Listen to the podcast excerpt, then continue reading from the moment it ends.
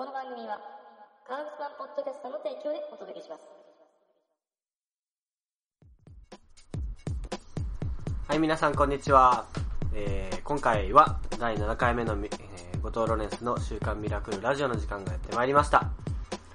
今日は今、今日は今までと収録方法変わって、ちょっとみんなさん、みんなで一つの場で収録してるんですけど、何やってるんですか？何やってるんですか？まあまあ何かが起きてるんですけども、まあ今回も、今週も、えー、変わらずに健康ネタやあダイエットネタで、えー喋っていきたいと思います。えーまあ、今日は3人いるんですけども、まず私は後藤ロレンスと、おじゃあまずはどうぞ。もぎまです。と、あれ？大峰です。まあまあまあ、の3人で今回もお送りさせていただきます。えー、まあ早速ね、えー、本題の方に入っていきたいんですけども、まあね、なんかさっき、最近ちょっと話題に聞いたことがあるんですけども、運動する人が減ってきてるっていうね。で、なんか NHK でも出てたみたいなんですけども、中学生？女性の中学生、女子中学生の運動レベルが運動してる回数っていうんですかね、どんどん減ってきてるみたいですよね。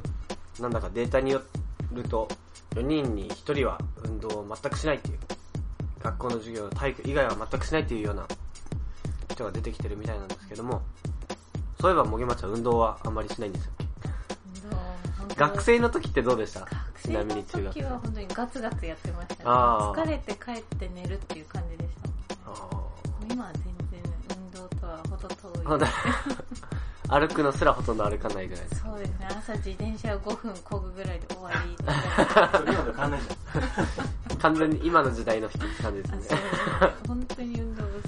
あーみたいな感じで、まあ、運動不足の人が増えてるみたいなんですよね。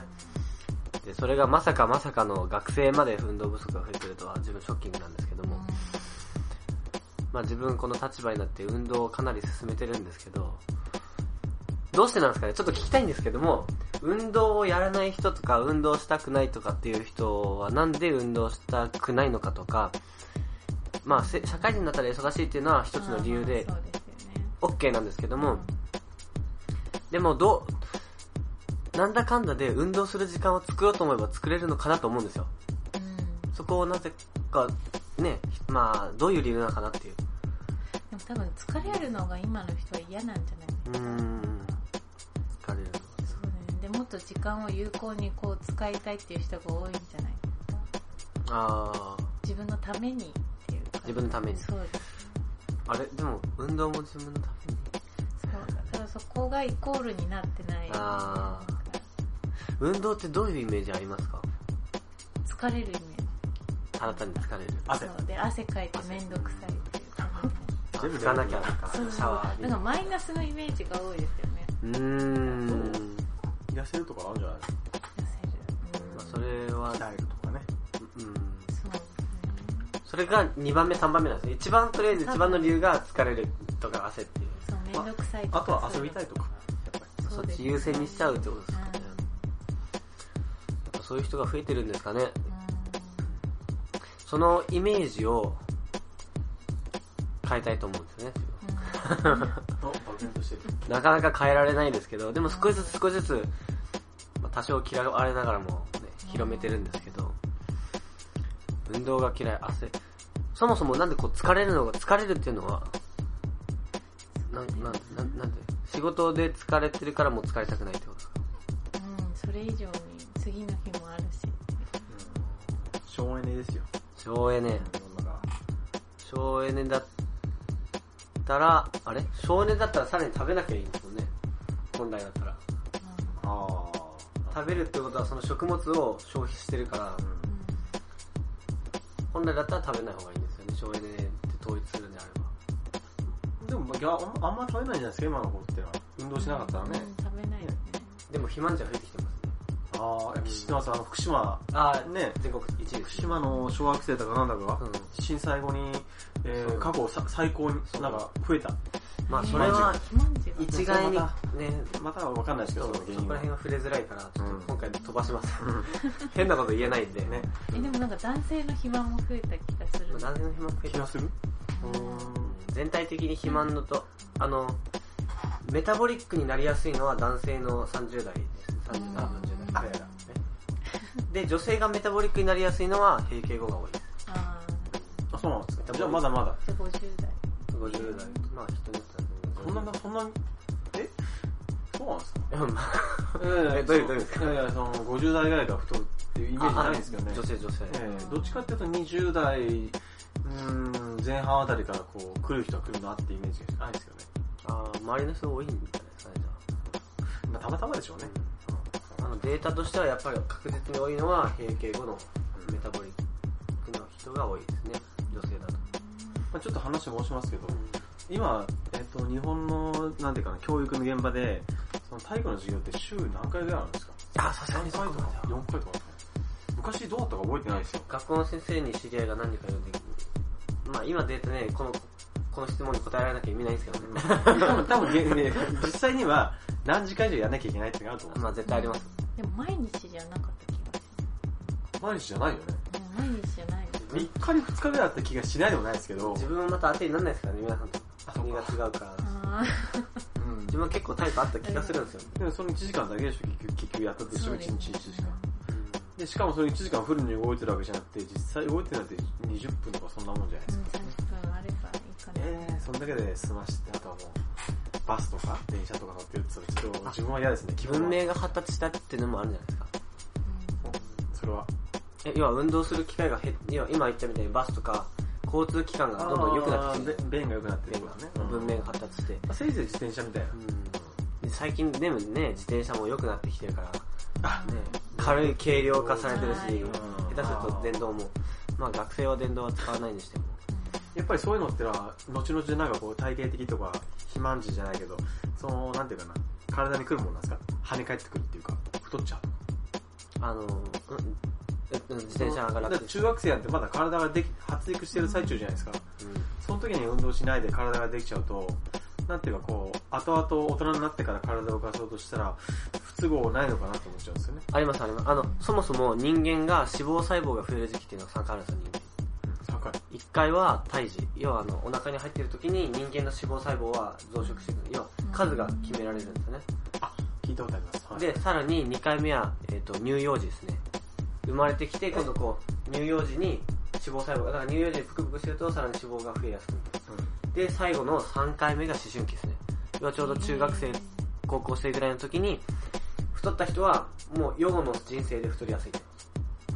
だからその3回のステージで全部、太ってなかった人は、もうほぼ確実に太らないですね、今後。あ、そうなんですか？あの、よっぽど例えば暴飲暴食して寝たきりで生活習慣完全に変わんなければ、あの、肥満っていうのも遺伝って言われてるんですけども、遺伝で作用するのはほんの25%ぐらいです。残りのそうなんです75%はせ、えー生活習慣病ですから。うーん。てっきり遺伝が本当にもう大半占めてるかと思ってましたよ。80とかね。いや、遺伝子説っていうのは間違いではないんですけども、全てではないですね。あの、データがあるんですよ。えっ、と、父親が痩せてる人、母親が太ってる家庭、えー家があったとするじゃないですか。そしたら、子供が2人生まれたとしても、子供が肥満になる確率っていうのは半分じゃないんですよ。75%なんですよ。肥満になる確率が。母親の遺伝子が強い。いや、でも聞いてくださいね。で、もう一つ。じゃあ、父親が、えー、父親が肥満の人、母親が細い人の家庭では、例えば同じ数、比較するときに同じ数子供が生まれたとしたら、どうなると思いますか？今度は半々になる。にかか逆にがっつり下がる。25%です。あら、ちょうど足して100になると。まあまあそうなんですけど、結果として子供を世話して食育してるのはお母さんです。母親に？違う。うん。母親が太ってると75%、父親だけが太ってると25%、ってことは、食の生活でライフスタイルを子供は見て育つから、母親の食べ方、母親の食べるもの、食べさせるタイミングとかで遺伝とかじゃなくて、習慣。一緒にいる時間の長い母親に近く、あの、要は、あの、せ食生活が近くなっちゃうとか、がか関係しているってことですね。で母親自身もそうやって、太っちゃったわけなんでなるほど。その生活をもう無意識に引き継いでるんですよ。ちなみに、もぎまちゃんちは？いつもあの聞くと遺伝だっていうか、いや。私よりちっちゃいけど同じぐらいの体重なんで。丸っぽちゃですよ。ああ。え、父親、お父さんは？まあ別にに普通なんですけど最近お腹だけがこう出てきちゃうあ中年太りじゃあもう今、ま、まさに、お父さんがだ言われた。から あーそれじゃん75%。でも、でも、知ってます？今のはなぜ救われてるっていうのは遺伝で諦められないんです。諦める必要はないと思います。なぜかというと生活習慣病だから、生活スタイル、ライフスタイル変えれば改善できるっていう要因が75%もあると、逆に言うと。健康は行動しなければ何も始まりません。あなたの健康をサポートします。個人、法人、グループ対応します。トーニングスペシャリスト、後藤ロレンス。詳しくはウェブで。違うんですけど、確率がぐんと増えます。遺伝だって言って諦めてしまってたのが、あ、生活習慣病だみたい質問。じゃあ、ご両親ともじゃあ、ぽっちゃりだってどうするんですか？な。まあ相当、それはかなり上がりますよね。9割以上じゃないですか。あ、やっぱりそうですか。100%までは言えないです。要は劣勢遺伝の部分もあるから、うん。隠れてる部分もあるから、絶対に100%っては言えないですね。え、実は、話すごく変わっちゃうんだけど、もぎまちゃんは今、結構、どうですか？体に変化あった？体に変化？でもなんか歩くのは苦ではない。ですねお。最近。なんか足は疲れにくくはなってますそれは筋肉がついたってことまあ、下半身のトレーニング、スクワットとかね、あのー、やってるとか、やってんの？いやでも。今そういう会議的な目で見たけど、夜本当か？なと思って。夜やってます。朝は最近できてないですけど、まあ寒くて起きるのあまあね、が遅くなっ最近ちゃって。時間的には何分ぐらいやってるの ?1 日に？10分ぐらい10分ぐらい。サクサクできるようになりましたうんすごい、素晴らしい。で、あの、いや、なんでもないです。で、今、歩くのが疲れにくくなったって言ったじゃないですか。で、さっきの、まあ、すごいまた元通り、元、元に戻るんですけど、あのー運動がそもそもなんでやらないかっていう話はしたじゃないですか。疲れやす、疲れるから嫌だとか、うん汗かくから。まあ、汗かくのは生理現象が、だからいいとしても、私がいつも言ってるのが、自分がいつも言ってるのは、あのー運動するから疲れるんじゃないです。運動しないから疲れるんですよ。うん運動をして、運動ができる体になったら、ちょっとや外では疲れないです。で、今、歩いてても疲れにくくなったっていうのは、気づいてないかもしれないんですけど、証明もされてるんですよ。要は、同じことをやるにしても、許容範囲が広くなってくるんですよね。体に能力が出てくるとき。それは結果的にはダイエットにつながるんですか？うん、全然、繋がります。新陳代謝が上がってとか。はい。あ、いや、なん発音が一瞬変だと思ったんですけど。お父さん言われたからないよ。耳が変だなと思って、自分の耳が。ええ、まあ良くなって、いや、そその新陳代謝よりももっと違う効果があります。なんですか？新陳代謝も確かにあるんですけども、体力が増えると動きが出るんですよね。そうすると今まで、やばい私ダイエットしなきゃなって言って10分頑張って、ああ、今日頑張ったって言ってたのが、10分、うん、物足りないって言って30分できる。で1時間できる。それでも余裕だよって言ったら、もう動くことが苦にならないから、意識しなくてもダイエットができる。ああ、なるほどね。わかる気がすだからもうそこまで来ると、逆に、んダイエット、うん全然やってないって言ってどんどん減る。ダイエットだと私やんないやんないって言ってどんどん減ってくる。あーなるほどうん。そういう循好循環ですね。さ寒そうっす。まあまあ今季節的に寒い時期なんで、まあ寒い、寒いかなとそう、これは必ず言うようにしてるんですよ。疲れるから嫌だ、じゃなくて、そこ逆、逆なんだよって。運動は疲れるんじゃなくて、運動しないから疲れるんだ。っていうことは言ってるんですよね。うん、そこが広まればなと思ってますじゃあ、。森町ちゃんももう一息。いいとりあえず一、なんていうか一つのこう、壁は突き破ってんじゃないじゃないですか？気づきですか？気づき？まあ、そうなんですか？うん。新たな気づきとしてはいいと思います。課題はまん2、3ヶ月やってるのにこれかよみたいな。え、いやいや違う。なんかここら辺休ましたよね。でもなんかそんな感じがしたんです本当ですかありうん、ここら辺痩せた感じがしたんですよ。そうかここら辺ってわかんないですね、みんな。あの、頬の、頬っていうか、顎顎の下。顎のラインが完全に細くなったと思って。こう、尖りますもんね、こああ確かに、確かに。う。だから、おー、ちょっと変わってきてるなと。今足じいてみようと思ったけどさ、こんな格好あ、そう、でも一番の悩みはね、こう、足首とかですね。そうそうそうでもでもなんかあの時足冷えると冷えっぱなしですもんね話ああ、そっか、それ一回メッセージでね、相談受けて、あ、めっちゃ長いの返したんですよね。そうそうそうそうなんて返したっけなと思って。えーと、まあまあまあ、まあ、とりあえず筋肉量が増えればいいよってことで、うんそうすると血行が良くなるから、で、血液が多いのは筋肉なんですよ。脂肪はそんなにないから。で、筋肉量が増えると、まあ、え、ね、筋肉って熱を発生させるもんじゃないですか。脂肪は発生させないから。脂肪は。うん、冷えるというか、脂肪はどっちかというと断熱材だから、保温効果はある。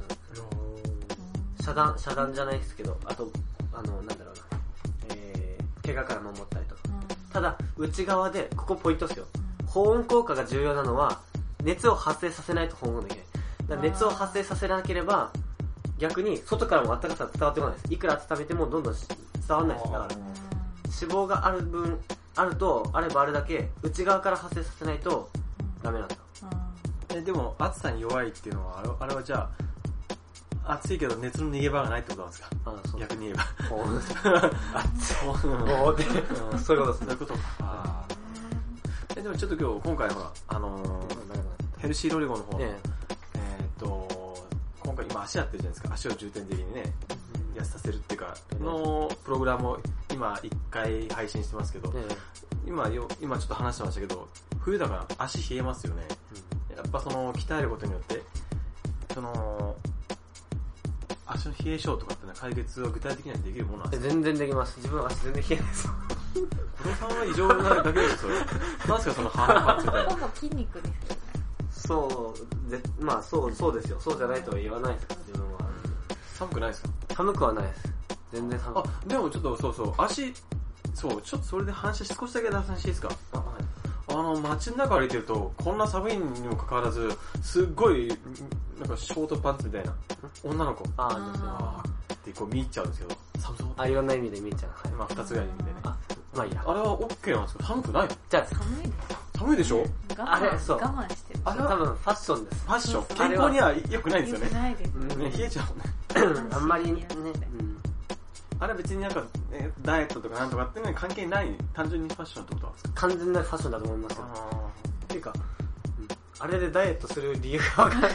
まず自分は別にこれで全然平気だからやってるだけなんですよ。これで痩せようっていうつもりでやってるんじゃなくて、動きやすいから。まあとりあえず足鍛える、足って足鍛えるっていうか言い方変だな。こう女性的な足を、足っていうか理想とする足ね。細くてまっすぐみたいな。ああいった足ってのはやっぱ普通にジョギングしてるとかじゃダメなんでしょまあ、ジョギングも必要ですけども、ジョギングが全てじゃないです。ジョギングだけやっててもダメですね。ああ。こそれこそスクワットとか。スクワット。あのえ構築して、自分の中でまだあのこうトレーナーやっていくと、計画性っていうのが重要で、ペリオダイゼーションっていうのがあるんですよ。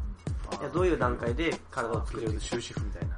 ああ、そうです。木分けっていうんですよね、日本で。で、今、スクワットとか、これからやるランジとか、まあいろいろ下半身系のベーシックやっていくんですけども、それが全てじゃなくて、そこからスタートして、体幹の筋肉までつけようとしてるんですよね。